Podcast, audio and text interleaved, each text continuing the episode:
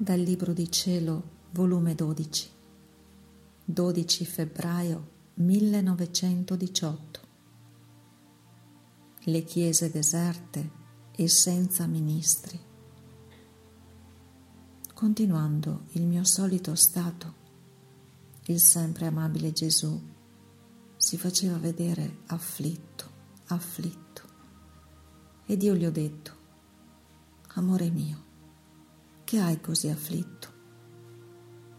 E lui, ah figlia mia, quando permetto che le chiese restino deserte, i ministri dispersi, le messe diminuite, significa che i sacrifici mi sono di offese, le preghiere insulti, le adorazioni irriverenze, le confessioni trastulli e senza frutti.